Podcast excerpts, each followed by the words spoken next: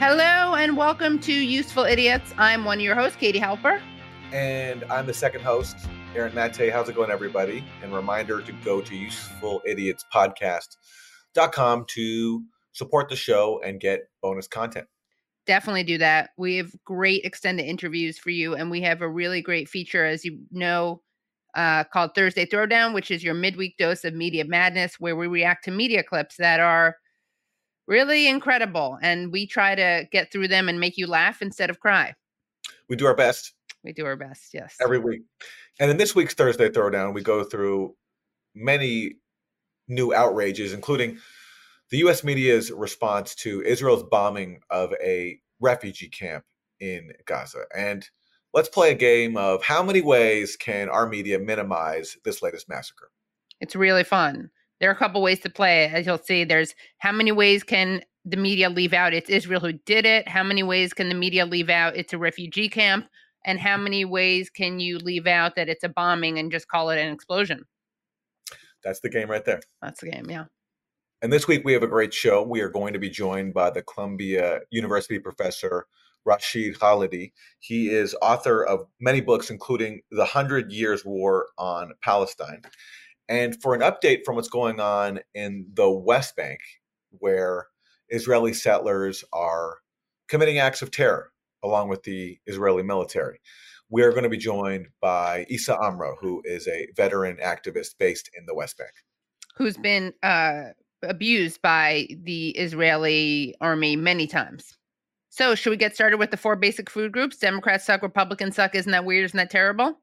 Yes. So, for Democrats suck, we're going to go through a wheelhouse of Democratic voices. Let's start with Kamala Harris, who has this chilling warning for Iran. And what's the message to Iran? Don't. As President Biden said, just don't. Exactly. One word. Pretty straightforward. To be fair, that's even more concise than her message to Guatemalans uh, and Central Americans, which is do not come. Yeah, she cut it by more than half. That's a huge, uh, Yeah. a huge markdown. Yeah, she's One even word. better on this issue than she is on immigration, if you can imagine. Yes, from do not come to don't. And Iran must be shaking in its boots right I now. I mean, I I'm glad what I wouldn't be, what I wouldn't give to be a fly on the wall when Iranian officials heard that. Wow. All right, let's move on to another Democratic leader. Hillary Clinton has some thoughts on calls for a ceasefire. People who are calling for a ceasefire now do not understand Hamas. That is not possible. It would be such a gift to Hamas because they would spend whatever time there was a ceasefire in effect rebuilding their uh, armaments, you know, creating stronger positions to be able to fend off uh, an e- eventual um, assault by the Israelis. So we're in a very different world. I don't think it had to be the world we're in, but that's where we are, and we've got to figure our way uh, forward through it. So sorry, we can't have a ceasefire. We can't stop massacring civilians because Hamas could rearm. Uh, while meanwhile, we're arming Israel constantly with the bombs that are being dropped on refugee camps. It's like, what's the point of us arming Israel to the teeth and making them able to inflict such disproportionate damage and harm and death and destruction if they're only going to be able to rearm? Yeah. And if the Palestinians who were killing get a chance to maybe escape or at least get some supplies to bear the bombing that we're enabling. So sorry. Yeah, but Aaron, they're using them as human shields. right. You know, you know, Yes. someone pointed this out. They're actually not human shields if they're not working, which they're not. They're not using them as human shields. Even if they were trying to use them as human shields, which is in itself contestable. And in fact, according to Amnesty International, according to Norman Finkelstein, Israel uses human shields with more frequency than uh, Hamas does. But even if that were true, in order to be a human shield, people have to respect the civilian life. And since Israel doesn't, they're not human shields. No, of course not. It's such a joke. And it's just terrorism logic. Like, well, because these civilians happen to be in the vicinity of somewhere where we think someone from Hamas is. And again, when Israel claims it's bombing a Hamas militant, they should provide proof. But even if there is a Hamas militant somewhere in the vicinity, it doesn't justify wiping out hundreds of people, as is what happened at that refugee camp. And Israel claimed it was bombing one Hamas leader. Even if that's true, how does that justify killing all these innocent civilians and claiming that they're being used as human shields? It's so cynical, and it's the logic of what a, you know your average terrorist would put forward uh, if they were trying to Right. justify their atrocities. Let's go to another Democratic voice. Uh, John Fetterman was confronted by a constituent, uh, a human rights lawyer named Dan Kovalik, who just wanted to ask him, like, "Hey, why don't you call for a ceasefire? You're a good guy. Can't you get behind stopping a slaughter of thousands of innocents?" And for asking this question, Dan Kovalik got assaulted and pushed out of the room. You support a humanitarian ceasefire? You know, I'm with the Congress team. If you like, I can talk to you. No, I can talk. To, I voted for him. I'm sorry. This is a democracy. It absolutely is. Yeah, yeah, but kind of, sort of. Why? 10,000 people in Gaza have been killed, half are children. The Pope's calling for a ceasefire. The UN has called for it. I'm just asking you. You're a good guy. I voted for you. I know you're a nice guy.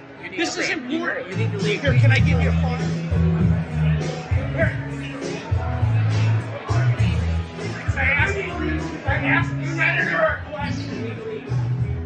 So I asked you a question. He just assaulted him. He just assaulted him. He just assaulted him. By the way, we had Dan Kovalik on the Katie Halper show to talk about his experience with Fetterman. If people want to check it out. Well, and for our audio audience who can't Oh, see right. the video, basically he's he's there just asking, you know, a very simple question: Why don't you support a, ceasefire? And Pointing out Sen- also that he voted for him. right? And Senator Fetterman just stands there, looks at him like with a blank expression, and then some goon just pushes Dan Kovalik away. Like, so you can't even ask a senator a polite Right. question anymore about a policy they're supporting, which in this case happens to be massacring innocent people. And he gets thrown out for it. And the you know the one thing about that clip, which is kind of um, entertaining or just interesting, is like the beat drops Yeah, on, on Beast of Burden right as Great the song. goon is assaulting Dan Kovalik. So good, good synchronicity there by that goon to time it his Right. assault uh, with the music, but otherwise a shameful performance. Shameful. Also, if you're not watching it um, and you're just listening, you'll miss the fact that the goon is also wearing shorts and a hoodie. And um, when, uh, so I guess he's he must be he's like a Fetterman head. He's like a Fetterman groupie. And Norman Finkelstein was like, never trust a man in a hoodie and shorts. Fair enough. Fair enough. That's, I guess that's a lesson from all this. Yeah. Um, Fetterman certainly is unbelievable with his So disappointing. pro-Israel jingoism. It's, So disappointing. It's not just that he doesn't support a ceasefire, which, as Dan Kovalik pointed out, the UN supports, the Pope supports. He's emphatically against it. He's offended by the idea of it. He's tweeted against it.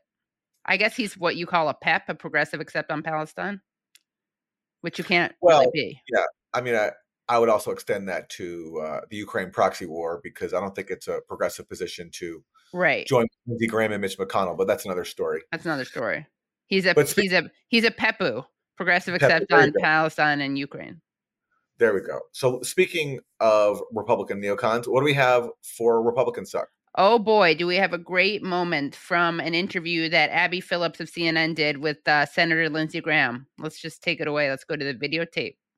Civilian casualties. Is there a threshold for you, and do you think there should be one for the United States government, at which the U.S. would say, Let, let's hold off for a second in terms of civilian casualties? I- is there is there a point at No, which no. you would start to question? No, I, if somebody asked us after World War II, is there a limit what you would do to make sure that Japan and Germany don't conquer the world? Is there any limit what Israel should do to the people who are trying to slaughter the Jews? The answer is no. There is no limit. But here's what you need to do: be smart. Let's try to limit civilian casualties the best we can. Let's put humanitarian aid in areas that protect the innocent. I'm all for that. But this idea that Israel has to apologize for attacking Hamas, who's embedded with their own population, needs to stop. The goal is to destroy Hamas. Hamas is creating these casualties, not Israel. I I don't think anyone's So, does does Lindsey Graham think that every bad actor in the world usually is on a different planet? like doesn't live among civilians and Hamas is exceptional in in being surrounded by civilians when by the way as you pointed out Aaron uh, Israel's uh, army headquarters are smack in the middle of Tel Aviv. Yeah, Max Blumenthal pointed this out and the analogy he's making to World War II is insane. Hamas, whatever you think of them, they're being occupied by Israel. They've been occupied and displaced by Israel since almost after World War II, since 1948. The occupation of the West Bank and Gaza began in 1967. We're talking about decades and decades of occupation. Hamas, whatever you think of them, that's what they're resisting. And Lindsey Graham wants us to draw a direct line between Hamas and the Nazis. Well, you know, if there's a direct line to draw at all, I think, between the World War II and today, I, I think you can compare Israel's conduct to the Nazis. It's certainly not at that level of atrocity, but in terms of the disregard for human life, the genocidal intent, all these Israeli leaders talking about how there's no distinction between Hamas and Gaza civilians, talking about ethnic cleansing openly, um, talking about these people being human animals. I mean, that's all Nazi rhetoric. And Lindsey Graham wants us to, again to see the perpetrators here as the victims. Right. That's nuts. It's absolutely nuts. Yeah. It's absolutely disgusting. But in a way, I like it that he's honest about it, that there's no human toll that would, um, there's no point at which Israel would have to use any restraint for Lindsey Graham. He doesn't care. He's just yeah. bragging about how much blood he has on his hands, Palestinian blood. And it's just so amazing that these people can go on TV with a straight face and talk about how Israel's not targeting civilians, it's only targeting Hamas. While meanwhile, right. the death toll is in the thousands. Um, more children have already been killed in three weeks in Gaza than have been killed inside Ukraine in nearly two years. The list of names that have come out, you look at it, you can just you know scroll and scroll and scroll, and all you'll see is children, women. Um, according infants. to the UN, actually, infants. According to the UN, that's the majority of the casualties is women and children. And Lindsey Graham can go on TV and pretend as if somehow Israel is just going after militants and only targeting them. Uh, you know, I, wonder what the confirmed toll of, of, actual Hamas militants is so far. Uh, I don't think it's very high. And certainly the number of civilians is exponentially higher. Yeah. It's just disgusting. And the fact that he can say this and will face no consequences is also telling. Yeah, and the fact that progressives can stand with this guy on another major global issue, which is the Ukraine proxy war. I wonder if the fact that this openly genocidal fanatic is on your side on another major geopolitical conflict. I wonder if that will spark any reflection yeah. about maybe maybe maybe maybe it's not such a good idea. Right. Maybe we have yeah. to re rejigger right. our moral compass. Yeah. Yeah. Well, speaking of Ukraine, for isn't that weird?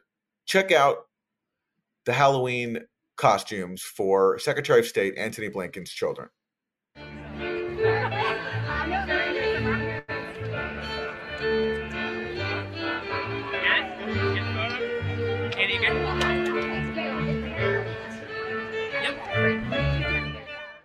for our, audio audience, this is Antony Blinken uh, with his children at the White House meeting with Joe Biden in Halloween costumes, and his kids are dressed up in Ukraine gear. His daughter's wearing a Ukrainian flag, and his son is dressed up as Zelensky, asking Joe Biden for treats, basically like with his hand outstretched, asking Joe Biden for Halloween treats, which is a great metaphor. It really is for Zelensky and Biden in real life. Right because Zelensky is entirely dependent now on U.S.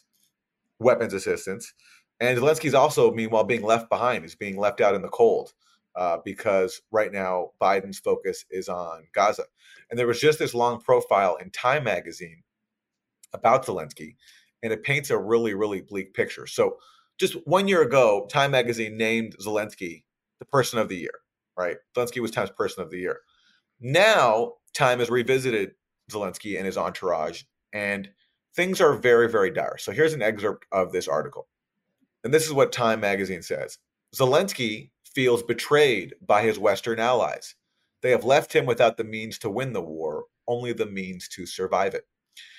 And then it goes on to cite the worries of some of Zelensky's closest aides. And this is what it says Zelensky's belief in Ukraine's ultimate victory over Russia has hardened into a form that worries some of his advisors. It is immovable, verging on the messianic. Quote, he deludes himself, unquote. One of his closest aides tells me, We're out of options. We're not winning, but try telling him that, unquote.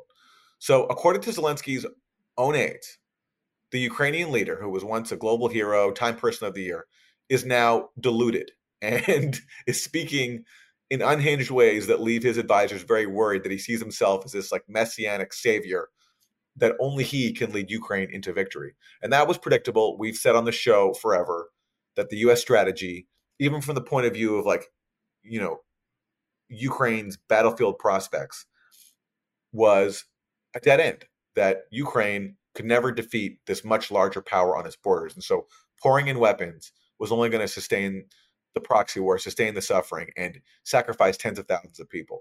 And now it seems even Zelensky's aides are acknowledging that. Unfortunately, not Zelensky himself. Right. Well, if we can we go back to the Halloween costume because I, I, have two things to say. One is to say that maybe next year, um, Blinken's kids can dress up as Netanyahu, and his daughter can just be wearing blue and white. But um, I do think that it kind of sucks for the daughter. Like you can't tell me a little kid wants to be a country embodied, like wants to dress up as yellow and blue. Who the hell wants that? You know, at least the son gets to dress up as a figure. Eh, like problematic as he is, at least he gets to take on wear a costume. This is just a weird conceptual thing. Like you're going to be Ukraine. that isn't very really yeah. not very imaginative on no. Antony's part and you really didn't think he could bring more suffering to the children of the world than he already has. Exactly. But yes, he's even bringing it to his own children by giving his own children. Yeah. Well, next year, next year, I hope that the son is blue and white, wears blue and white, and she gets to be, um, I don't know, Netanyahu or uh, or some genocidal female Israeli minister. For isn't that terrible? There's a really weird phenomenon happening, and the best way to understand it is through this uh, TikTok video. You're going to start seeing this image all over social media, so I figured I would try to explain what it means. Would you hide me? It means that Jewish people all over the world are under attack, and we are so scared that another Holocaust is going to happen.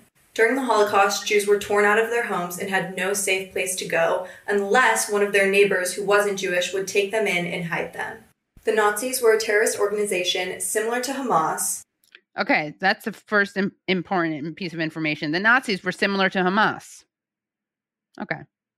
And like those right now who support Hamas, were brainwashed into thinking there should be no more Jews. Six million Jewish people were murdered during the Holocaust. And the fact is, the Nazis did not just stop at Jews. They wanted to kill black people, gay people, disabled people. Millions of these groups were murdered. So, right now in the world, when you're seeing anti Israel rallies chanting and parading the streets saying to end all Jews, we truly. By the way, these rallies are not saying end all Jews. They're saying ceasefire now, free Palestine. So some people like Mayim Bialik, Blossom, yeah. the actor who played Blossom, have been saying that the chant is "We want Jewish genocide." Right. But the chant, I, th- I think you pointed this out. Yeah, I did. I tweeted it. Yeah. We charge you with genocide. Yeah, we charge you with genocide. Right. Speaking yeah. to Israel and the United States. Right. But a uh, some a Zionist quoted that that's what it was. He then deleted it because it wasn't that. But of course, instead of clarifying it, uh, he didn't. So now people like Blossom get to think that that's what's happening. I mean, do they really think? Let's say someone was fanatic and crazy enough to actually right. want Jewish genocide, which of course nobody in the pro-Palestinian movement is. But let's say they were. Would they really be chanting that in public? It's so nuts, right? It's and so of course, nuts, if you yeah. listen, you listen to the recording, it's so obvious. Like you have to take a really big leap to hear that. We charge you with genocide as we want Jewish genocide. Want Jewish genocide. I mean, yeah. there is that one syllable Jew and you. Right, right. Which uh, can, uh, okay. Yeah. Yeah. yeah. But so it rhymes. Yeah. It rhymes, but it that's rhymes, about it. Yeah.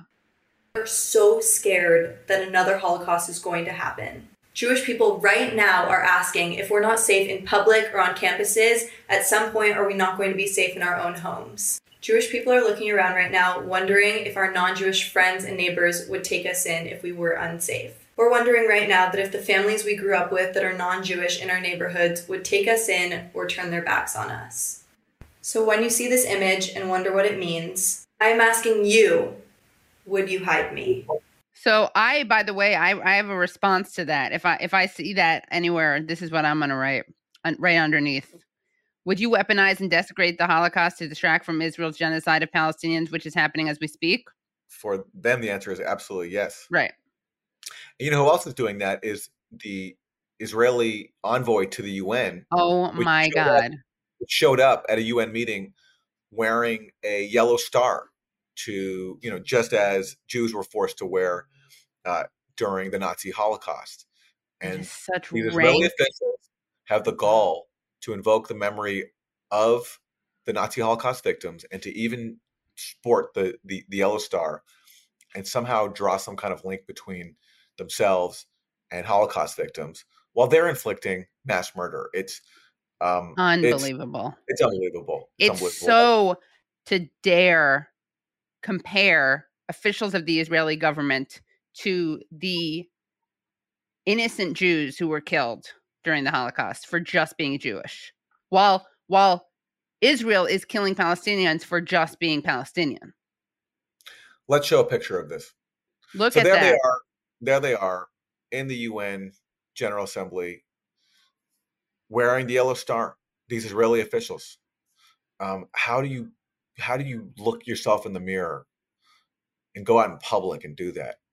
I it's just it's it's incredible. It's just there's like there's no load that they won't go to to try to use the Holocaust to deflect from what they're doing. Like that stupid woman we just saw on TikTok who apparently has millions of followers and like those members of uh uh the Israeli government. There it is so transparent and it does it's such a cheapening and trivialization of a real devastating genocide that they are absolutely just using in the most transparent transactional way. It's absolutely horrific.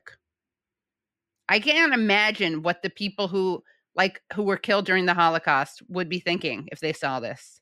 But going back to Antony Blinken and his Halloween costume for his children, do you have any more ideas, Katie, for Good question, Aaron.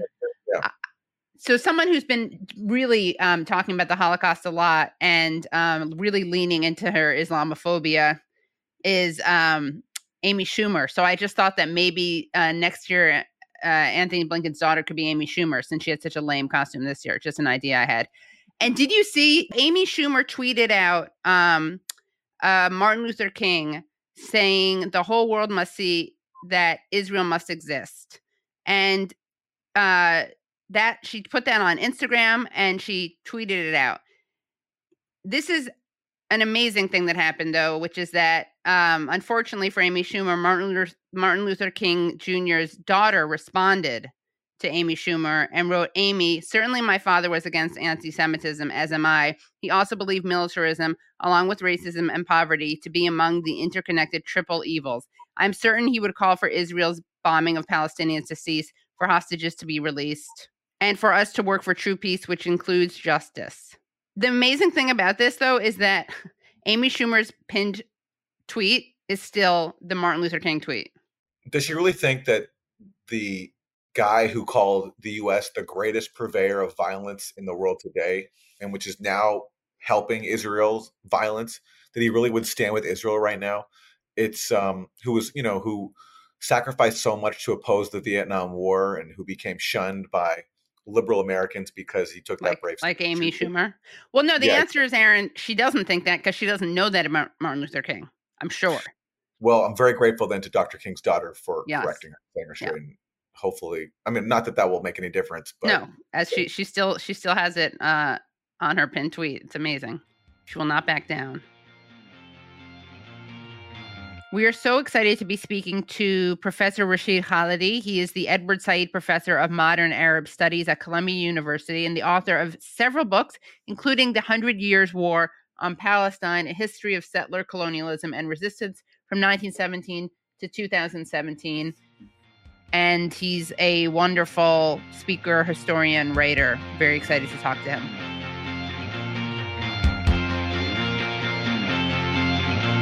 Professor Khalidi, thank you so much for joining. I know that both Aaron and I are big fans of your book, The Hundred Years War on Palestine. Um, as a historian, wanted to ask you what the historical context is that's required and missing in order to understand the present moment? And also, would this moment count as another chapter in this war, making it, I guess, an 106 year war on Yeah. Palestine? Yeah, uh, it's actually gone on for more than 100 years. So, yes, um, it is more than 100 years war now. In fact, the last chapter includes the wars on Gaza. Right. But I think this one is qualitatively different. It's also quantitatively different. It's different in so many ways. You know, all of the Israel, all of the wars that have been fought between Israel and Arab states and Israel and the Palestinians and Hezbollah and whoever since 1948, since the 48 war, have been fought mainly on Arab soil. In other words, 56 was fought in Egypt, 67 Israel occupied Arab territories, 73 was fought in occupied Arab territory. Um, the 1982 war was fought in Lebanon. The 2006 war was fought in Lebanon. So there have been attacks into Israel by Palestinian groups. There have been terrorist attacks or ter- attacks that have been described as terrorist attacks inside Israel. But this is really the first time that, with the eruption of Hamas out of Gaza on the 6th of, of um, October, that you had serious fighting inside the territory of Israel and that you had this level of Israeli casualties and of civilian casualties in such a short period of time.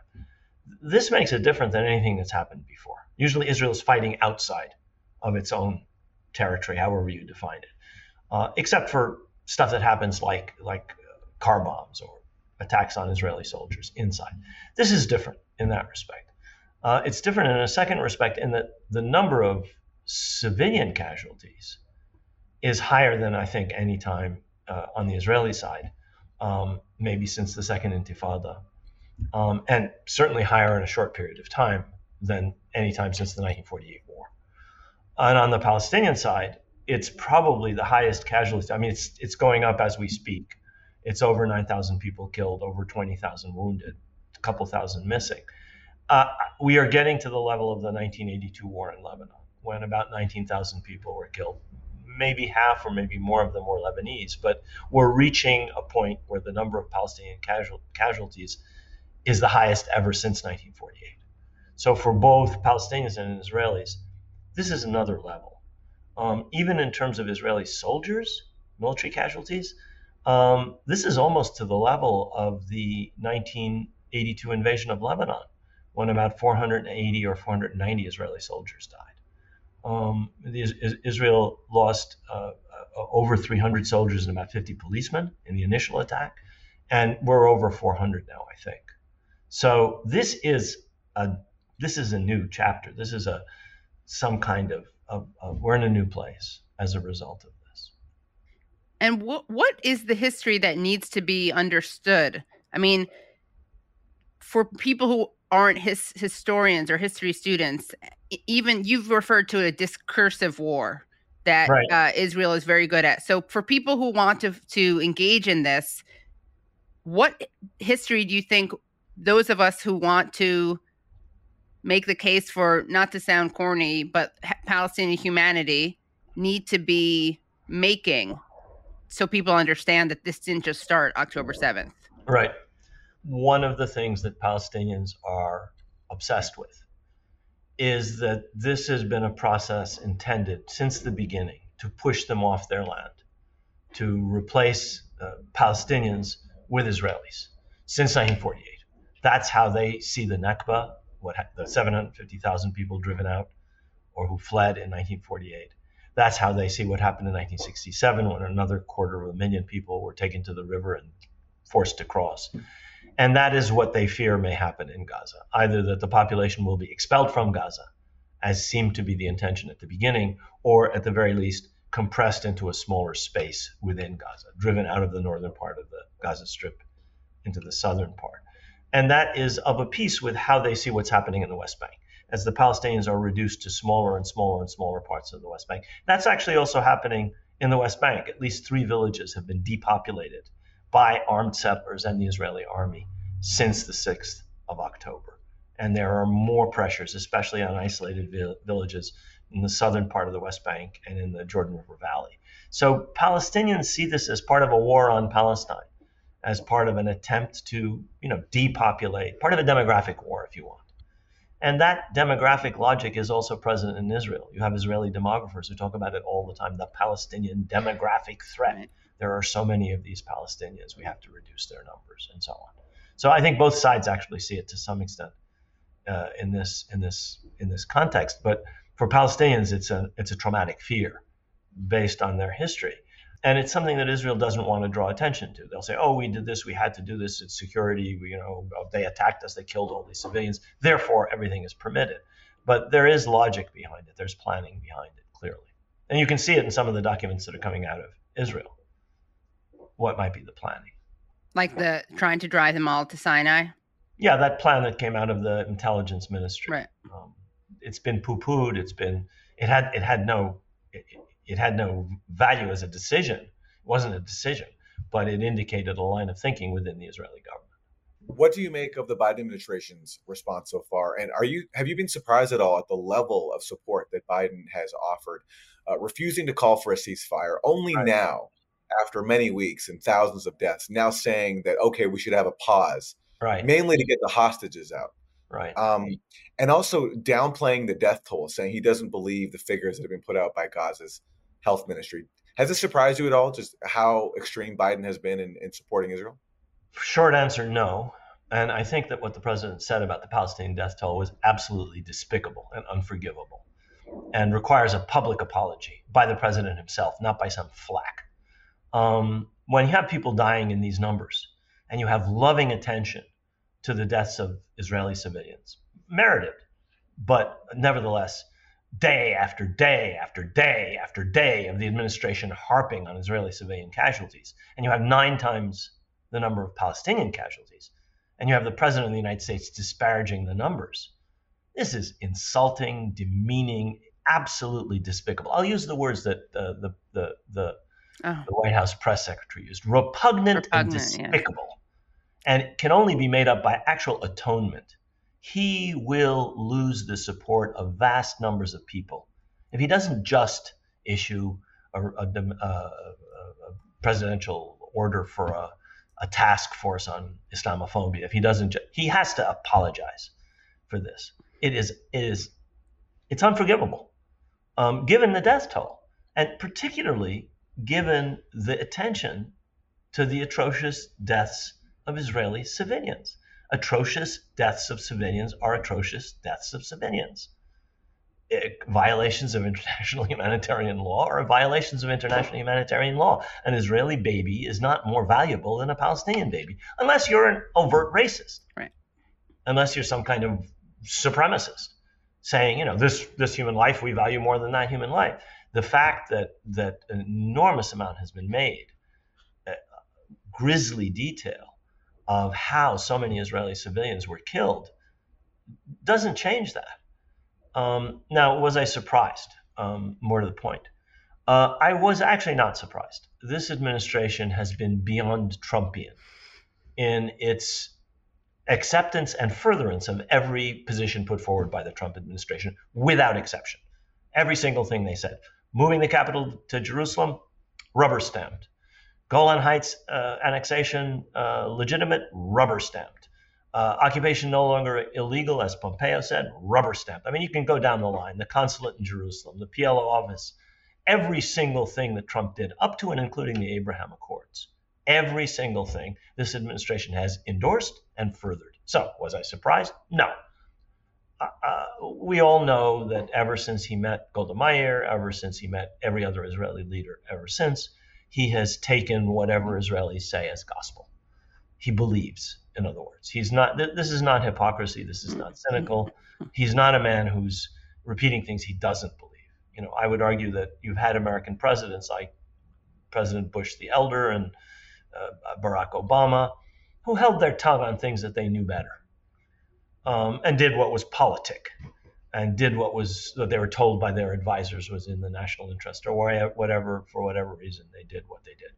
I don't think that's the case with this hmm. president. Mm. I think he believes. On the other hand, having said that, I do believe that he was affected by the impact of the reporting of what happened the first few days of this attack um, to Israeli civilians. And I think the people around him were affected. I think you could see that in the way Blinken presented himself when he arrived in Israel. I think you could see that in the way the president himself spoke the first few days. He hasn't apparently either been shown or told anything like what he was shown and told about Israeli civilian losses regarding Palestinians.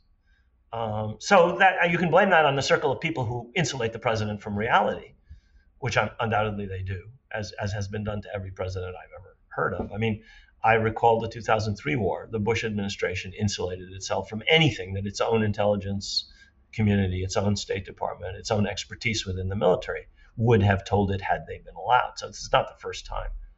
But um, I, I find this a particularly egregious case because one thing that they seem to have not thought about was that everything they told themselves about how much the Arabs disliked or didn't care about the Palestinians was complete and utter nonsense. It is very clear if you look at the history, which nobody in Washington seems to want to do, that the Palestinians have always cared about. Uh, sorry, that Arab people have Arab peoples have always cared, cared about Palestine. Their regimes may not have, right. but in a situation like this, as anyone could have told them, as happened in the 1930s, as happened in 1948, as happened in the 1960s, Palestinian and Arab public opinion were on the same page, even if the Arab governments were not. And uh, they don't seem to have noticed this until it was too late. And now you have Bahrain breaking diplomatic relations. You have Jordan withdrawing its ambassador. You have Bolivia, uh, Argentina, a bunch of Latin American countries um, breaking relations or withdrawing their ambassadors. And finally, they're figuring out, well, the rest of the world actually sees this as something quite egregious and quite serious. In the Arab world, I mean, you had the first demonstrations in 10 years in Cairo. You had uh, some countries you have demonstrations all the time. Yemen, enormous demonstrations in spite of a civil war. Uh, th- this is this is not unprecedented. And had they any interest in history or any knowledge of history in this little tight circle around the president, presumably they would have at least thought of that before they took this uncompromising position in support of absolutely everything Israel wanted to do. And what what kind of leverage does the U.S. have over Israel? Could Israel carried out this mass murder campaign without U.S. support? I mean, there's U.S. support on at least two levels. I mean, I, I think the United States is probably supplying some of the munitions, so the bombs and the shells are being replenished at least from U.S. stores inside Israel or from other or, or being shipped in by by uh, by C5As. That's one level. So no, they they they they they would need replenishment. They're, they dropped nine thousand bombs on Gaza, the Gaza Strip, since this began by one tally. I'd love to know how many artillery shells. We know how many artillery shells were fired in 2014, and one day the Israeli Logistical Command will tell us. Uh, they they're needing they need that resupply, obviously. So that's one level. The second level is the constantly rep- repeated refrain that Israel has a right of self-defense. This is not an ideological position only. This is a legal position. Under the Leahy Amendment and other U.S. law, U.S. weapons can only be used for defensive purposes. If Israel is engaged in a war of aggression, or if Israel is considered to have gone beyond the limit of what is defensive, then these things are illegal. And the president is liable for violation of U.S. law by delivering U.S. weapons to Israel in violation of those laws. So every time you hear an American spokesman bleat uh, Israel has the right of self defense. They are not just giving Israel cover for whatever it happens to be doing at that moment. They are covering their own butts. They're covering their own their own liability under U.S. law if if if those things are in fact not for defensive purposes. Which it seems like there's not a single thing for for the American uh, elites, at least, that Israel can do that doesn't fall under that. In other words, there's no limit to what they'll consider self defense. I think that's right for the governing class. And I think that may be right for older people, for the most people in the Republican Party. I don't think it's it's necessarily the case for a, a very large number of Americans. Right. Um, one poll said 66% of Americans favor a ceasefire, which is diametrically opposed uh, uh, to Israeli policy and to U.S. policy the president has been categorical in giving Israel cover and, and, and re- rejecting out of hand any possibility of a ceasefire. And, and again, uh, spokesmen have described the ceasefire as outrageous, supportive of her, right. and so on and so forth. That's the elite. That's not the that's not the American people. Right. If the polls are correct, and it's certainly not younger Americans or the base of the Democratic Party. I mean, we know that. Um, I was read on a on TV the other day a, a poll by I think Becky Anderson on CNN, and she said Americans from 18 to 35 who were polled on whether they supported the president's policy in this crisis, uh, eh, uh, uh on that on to that question, only 10% answered in the affirmative. He has 10% of support among young Americans. In other words, his party base, and you could do the same thing for African Americans, you could do the same thing for other other minorities, but those that's the Democratic Party base. It's young people and minorities. It's not old white people in the United States. Uh, and those people are highly alienated. So whatever the elites feel about Israel having absolute right of self-defense, irrespective, uh, you know, international humanitarian law be damned. That's not how a very large number of Americans feel. I know that. Well, speaking of Americans not feeling that way, I know that you've mentioned in the past and recently how um, the Palestinian movement is stronger than ever, and there has never been this much public support for the cause. So, how does that translate into change in terms of policy? Like, how can we leverage all this public international support for Palestine uh, so that it has an effect on the U.S. on uh, support of Israel and an effect perhaps on Israel's policies? Right. Um, I, I, think what you're referring to is is my my sense leading up to these events that uh, in American public opinion there had been a market shift uh, in terms of sympathy for the Palestinians, and that poll which showed that more Democrats sympathized with Palestinians than with Israel right. um, was an indication of that. Um, there has also been global support. On the other hand, there has been a decline in the support of Arab governments there's no question. I mean, you have this normalization process right. is an indication of a shift in entirely the other direction on the part of not only of the governments that have established relations with Israel. They're not peace agreements because they were never at war with Israel. Bahrain never fought Israel, nor did Morocco, nor did the Emirates. Right. They didn't even exist when Israel, the Emirates and, and sorry, the Emirates and Bahrain weren't independent countries when Israel was established. Absurd peace agreements. Anyway, um, but that was a, that was an indication of a shift in quite the other direction, uh, insofar as as these unrepresentative, undemocratic, autocratic regimes are concerned in the Arab world. I, I would say two things. Uh, one is that uh, about how things might go. World support for the Palestinians has increased, and you can see that in the General Assembly, about 120 countries to 14 um, last week. I think in the United States, the scale of Israeli civilian casualties in the first week has sapped support for Palestinians, mm-hmm. at least in some sectors. But more importantly, it hasn't in others. I mean, students are still, I think, largely supportive of the Palestinians, even if they may be critical of Hamas and what it did. That doesn't change their basic view of what the conflict is for many students, many young people, many minorities. I know that from my contacts and people I've talked to.